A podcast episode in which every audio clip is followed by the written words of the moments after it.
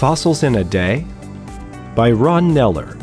Originally published July 2019.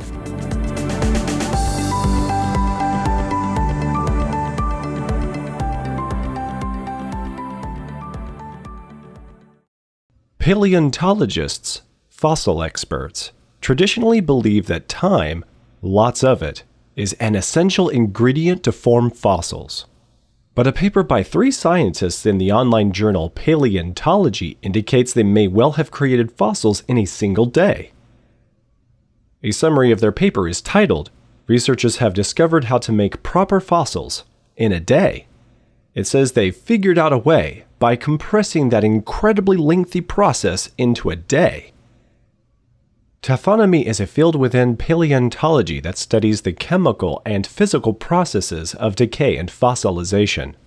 Such scientists have long recognized that heat and pressure are especially necessary ingredients for forming fossils. Of course, there is plenty of pressure on deep sediments, and in addition to the heating associated with this, there are also many lava flows throughout the fossil record.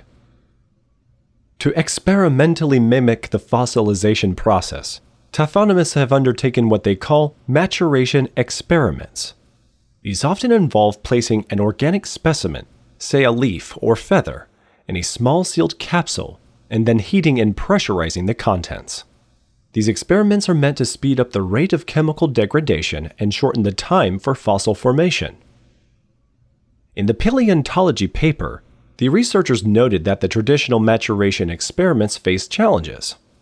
One of the more significant of these is that labile molecules, relatively unstable substances that are readily changed or broken down, and volatile molecules, those which readily evaporate, should be lost during maturation, but are instead trapped inside the holding capsule.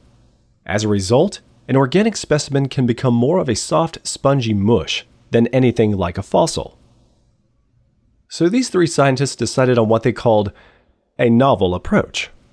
They first buried the organic specimens within easily compacted clay, and then applied pressure to make a sort of tablet of clay with a specimen inside.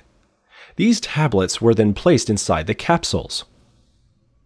The purpose was to explore more closely what is stable and what is mobile, what is trapped in the compacted specimen, and what escapes into the sediment. They called this an initial compaction in sediment, followed by maturation, temperatures, and pressure. The outcomes were fascinating. According to a Science Alert article, the bird feathers, leaves, resin, and other substances were spectacularly well preserved. It quotes lead author Saitta as saying, We were absolutely thrilled. They looked like real fossils. There were dark films of skin and scales. The bones became brown, even by eye, they looked right. The paleontology paper argues In this procedure, porous sediment allows maturation breakdown products to escape into the sediment and maturation chamber, while recalcitrant and mobile components are contained, more closely mimicking the natural conditions of fossilization.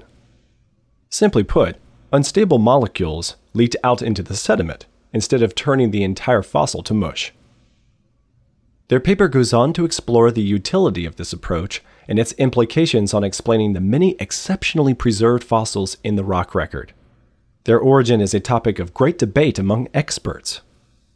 Such aspects are certainly worthy of further exploration. But equally important is that the research undertaken highlights the importance of sediment in fossil formation. First, the scientists confirmed that sediment plays an important role in removing unstable and volatile molecules that would otherwise prevent fossilization. Second, their results highlight a need to more thoroughly study the sediment. What are its origins? How abundant is the sediment? Sediment movement and deposition, because rapidly deposited sediments are needed to induce the pressure needed.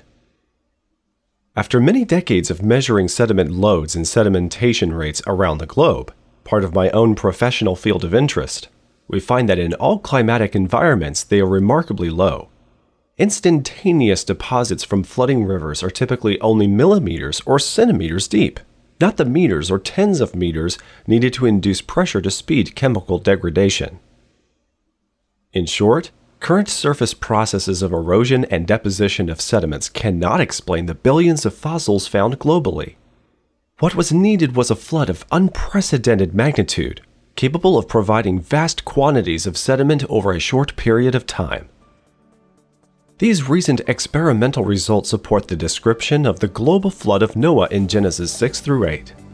This would have provided unprecedented rapid burial in deep sediment that was able to remove unstable and volatile molecules and cause the pressure needed for extensive organic fossil preservation without millions of years.